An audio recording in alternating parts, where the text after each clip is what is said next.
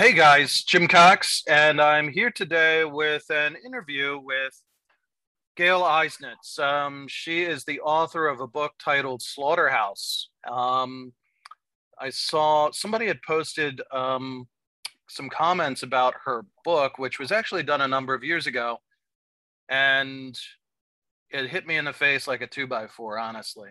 And it really kind of moved me. I reached out to her, and she's kind enough to chat with us about her work. So Gail, thanks for taking the time to chat today. Oh, sure, Jim. It's my pleasure. Awesome. So tell us a little bit about your background. How did you get involved in animal rights and particular this book that you wrote, Slaughterhouse?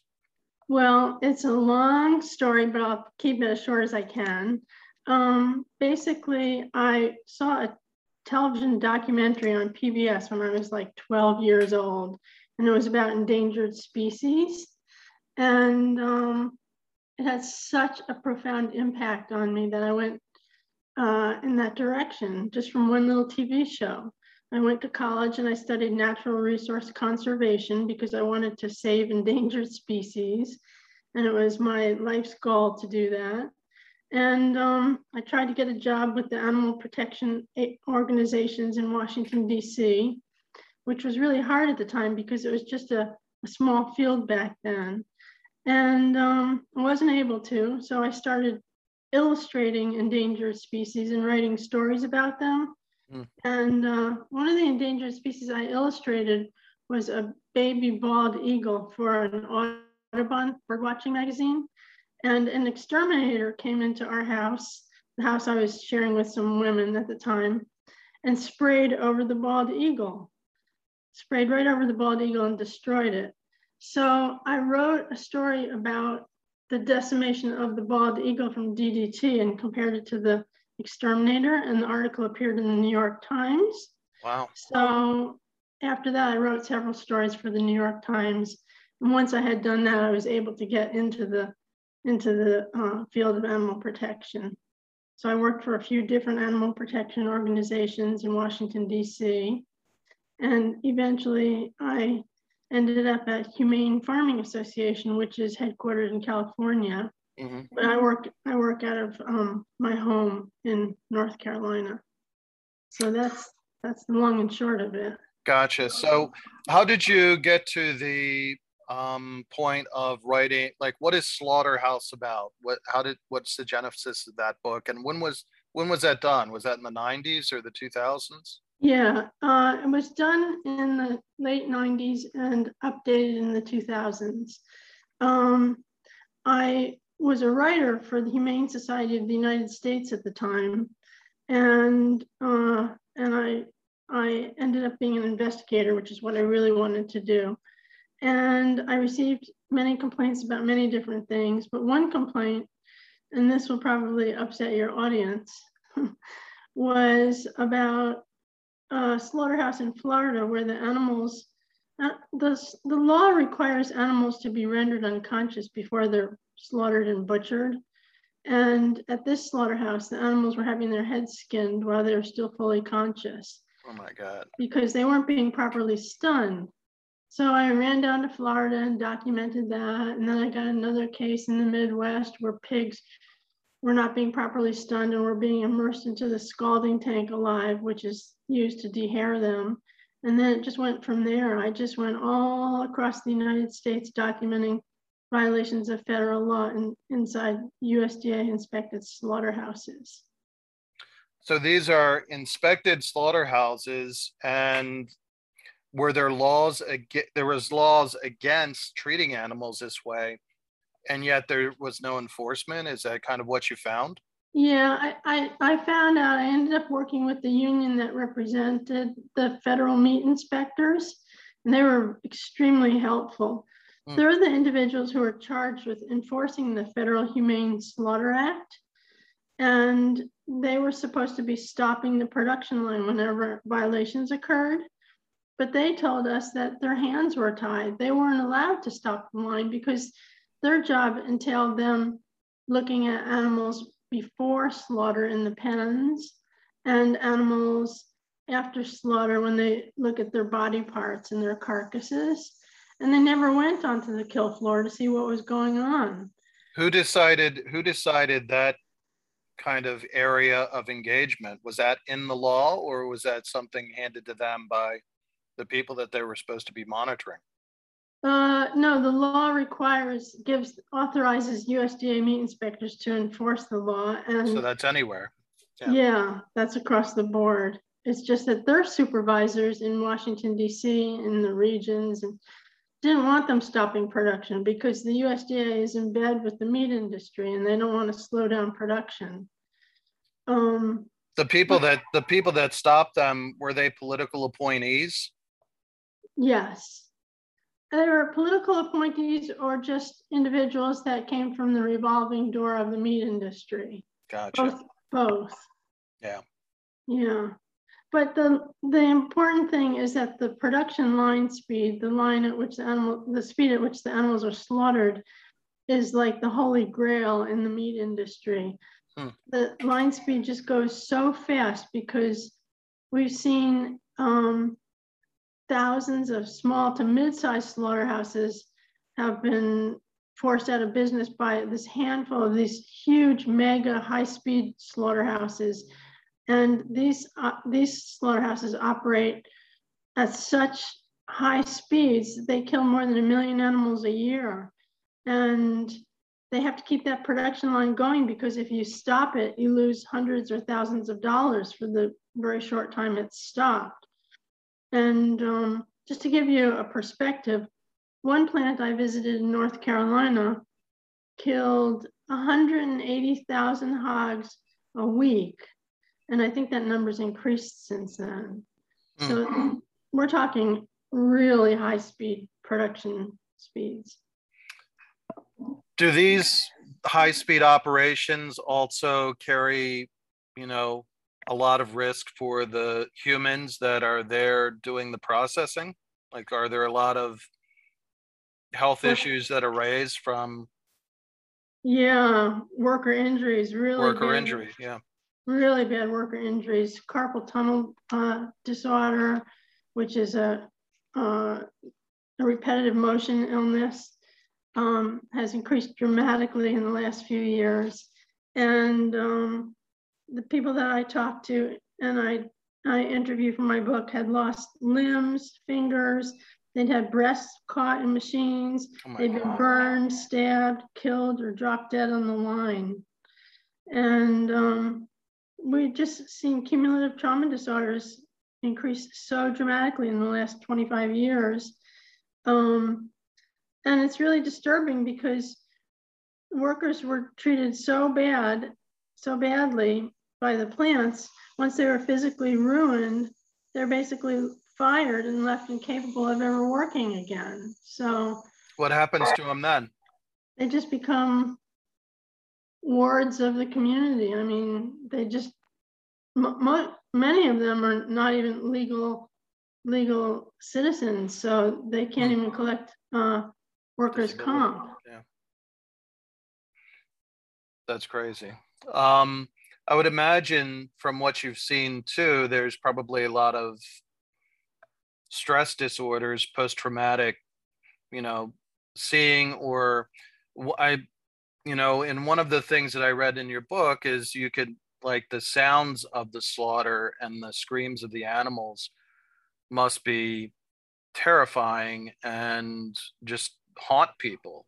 I mean, I don't know. I think the workers that I interviewed, I interviewed many, many workers, mm-hmm. a lot of them became desensitized to that. Really? And it came out in really bad ways. It's like they abused their spouses, they became alcoholics, things like that. So, but they didn't feel the feelings that they should have that would have kept them from doing the job. One worker who had a pig come up and nuzzle him, and then he had to beat him to death with a lead pipe, ended up realizing it. He ended up in Alcoholics Anonymous, which was great. And he absolutely quit the job and became a nurse, a registered nurse. So if you realize it, you get out. Mm-hmm. Wow. And a lot of the workers are from non-English speaking countries, mm-hmm. and they just are used to bad conditions, and they just do the job to get the paycheck to send back to their families in Mexico and Central America and places like that. So they're not so much like the alcoholics and drug abusers that I talk to. They're more just like focused on doing a job to get money to their families. Mm-hmm. Now, this was, like you said, the book first came out in the 90s and then updated in the 2000s. Do you still do this research to try to stay on top of it, or have you retired, or like what, are you still connected to the issue? I'm sort of connected to the issue. I do other issues now. I'm more interested in factory farms and what goes on inside these operations where they raise the animals. Okay. But fortunately, we had a front page story in the Washington Post that resulted from my work, and that enraged Congress, and Congress put more money, there was no money going to enforcement of the Humane Slaughter Act.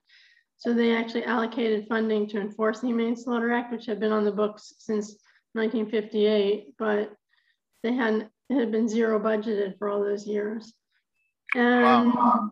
So they put money toward it, and there's more of a focus on actually sending inspectors into the blood pit, but the violations still occur. I mean, I could go on and on about the violations, but that would probably make your listeners shut your podcast off.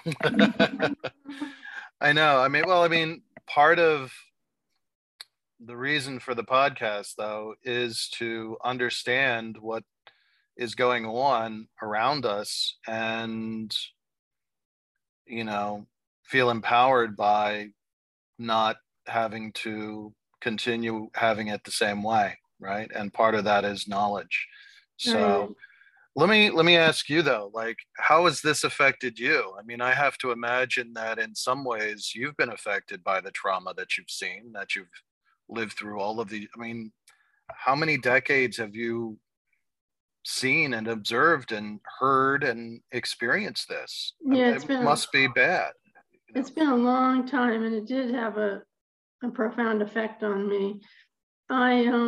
I like your podcast so much because you talk about feelings and spirituality and all those issues, which are so important to me.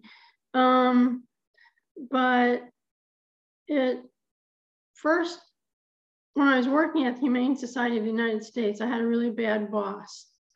And he's now in jail for life sentence in jail for child trafficking of a minor. But he was a really bad boss. Yeah. He wouldn't let me expose my slaughterhouse findings. I knew all this terrible stuff, and he wouldn't let me expose them. So it came out sideways in me. I got breast cancer. So that was how it came out back then. But fortunately, I survived that, which is fantastic, and came out in other ways. I had a lot of somatic problems, like stomach aches and things like that. And I also had a problem with seeing straight. I couldn't see straight. That's how it came out. It just came out that way. But it turns out that I recently found out what that's all about, and there's an etiological reason for that. It's a neurological problem, but it's great to know and understand, and then I can continue working for the animals. I'm not one who is in touch with my feelings as much as I would like to be. So, well, I mean, that obviously is part of trying to continue to deal with it, because if you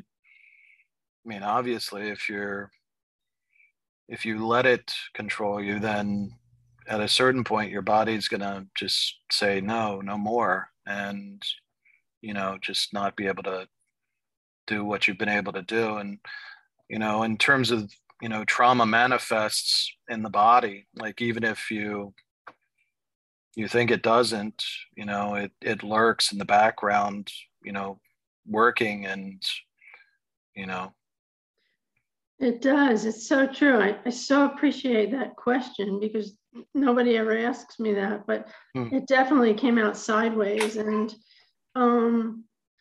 this visual snow syndrome, which I have, which is the neurological problem, which makes seeing things confused sometimes, was exacerbated dramatically by being in the midst of animals being skinned and dismembered alive and me trying to stop it. I'm much better now because I'm not dealing with that much stress. Yeah. I mean, literally your brain is trying to scramble your vision so you don't see it. Right. Wow. So let me ask, you mentioned spirituality. So how does spirituality fit into like the work that you do? Well, do you see a connection or? What was that? Do you see a connection? Oh, I just know that I have to have a spiritual program in order to continue doing what I'm doing. And I've been in a 12-step program for many, many years. Usually they're for alcoholism, and it's Al-Anon, which is a program for friends and family of alcoholics, but there was no alcoholism in my family, but I was an alcoholic magnet. Gotcha. So I've gained a lot from being in that program. It really, really grounds me and puts me in touch with the realization that I'm not in control of the universe, which I used to think I was. So, that's good. That's good. So one of the things that's transpired, I know, like there's been so much, it seems like there's been so much progress in the last 2 years, you know, with the advent of companies like Beyond Meat and Impossible Foods kind of pulling people away from like actual meat into, you know, plant-based diets. But also in California, there have been laws about animal rights in terms of how they're treated and so forth, raised. And do you know anything about that, or have you played a role in those efforts? Or I do. But just to clarify, when we say there's so much progress, there is, like with Beyond Meat and Impossible Burger and stuff like that. But we are exporting our consumptive ways to developing nations. It's just tragic. It's absolutely tragic. In 1965, we slaughtered 10 billion farm animals a year in the world. And now we're slaughtering 88 billion farm animals a year in the world. So progress is good, but we're behind the eight ball because there's so much that needs to be done. As far as that law in California goes, it's a step in the right direction in some respects, but we were kind of disappointed with it, and we opposed part of it because it gets laying hens out of cages, but it legislates that they only have 1 square foot per bird. So that was a big disappointment to us. Gotcha. They need more than 1 square foot. So, but. Yeah, I thought it was more impactful than that.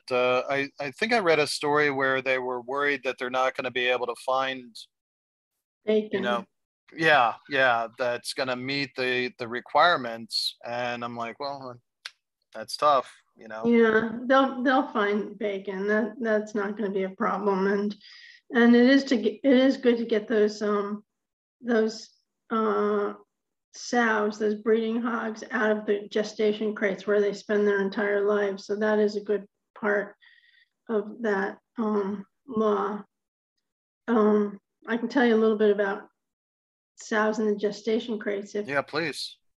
Well, breeding sows, which weigh between 400 and 600 pounds, spend their entire lives inside gestation crates, which are from 19 inches wide to 2 feet wide and 7 feet long, and they can never walk or turn around or do anything.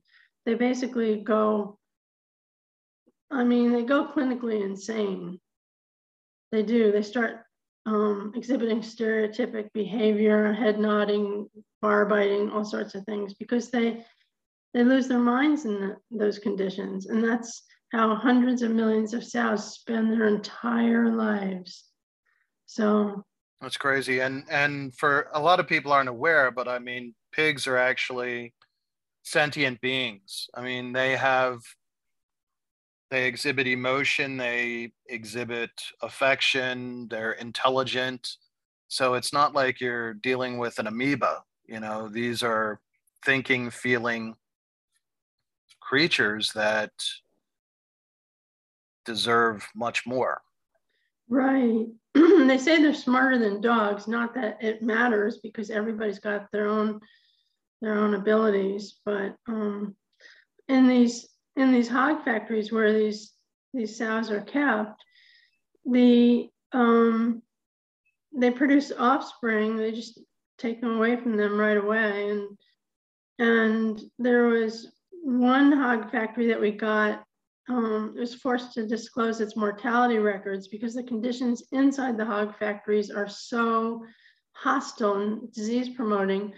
This one hog factory that was forced to disclose its mortality rates had 420,000 dead pigs in a year. That's 48 pigs dying every hour, 24/7.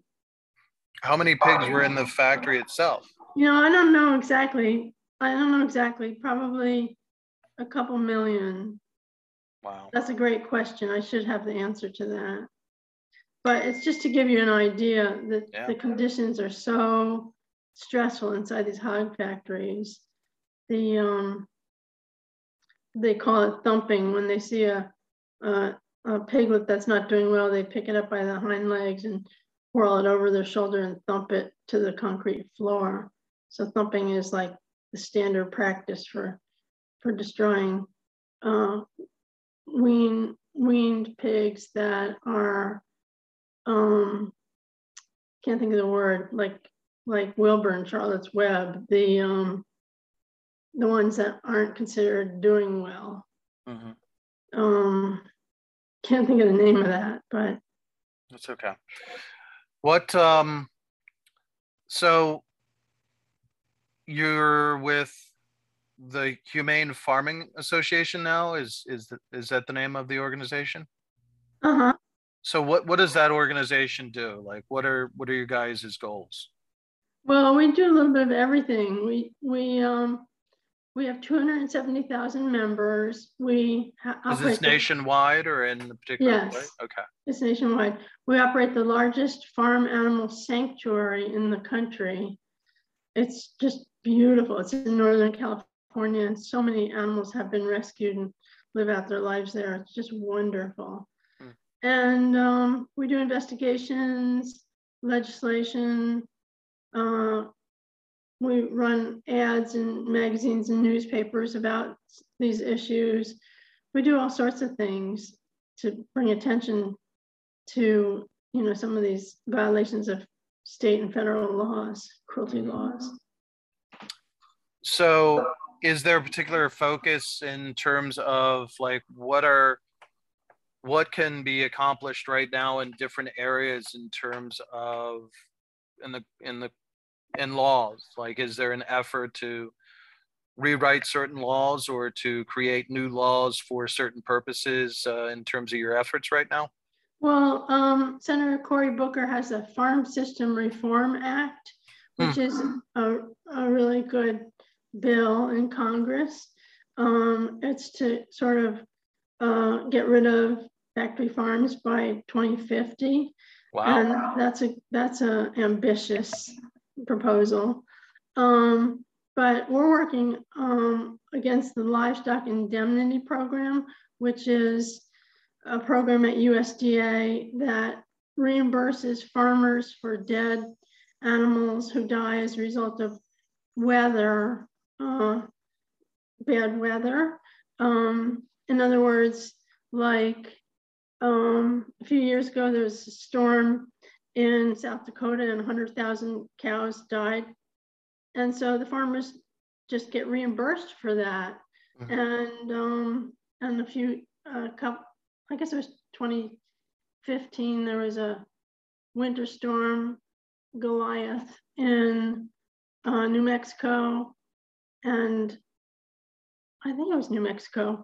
And they lost 40,000 dairy cows and calves who smothered in the snow. Mm-hmm. And farmers just get reimbursed for that. It's like there's no incentive to provide the animals adequate shelter and care.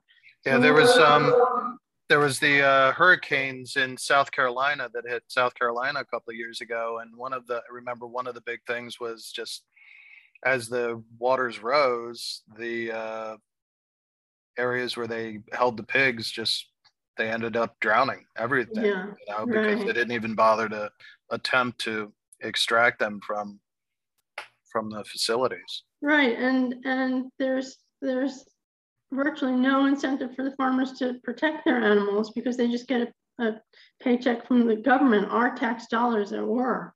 Uh-huh.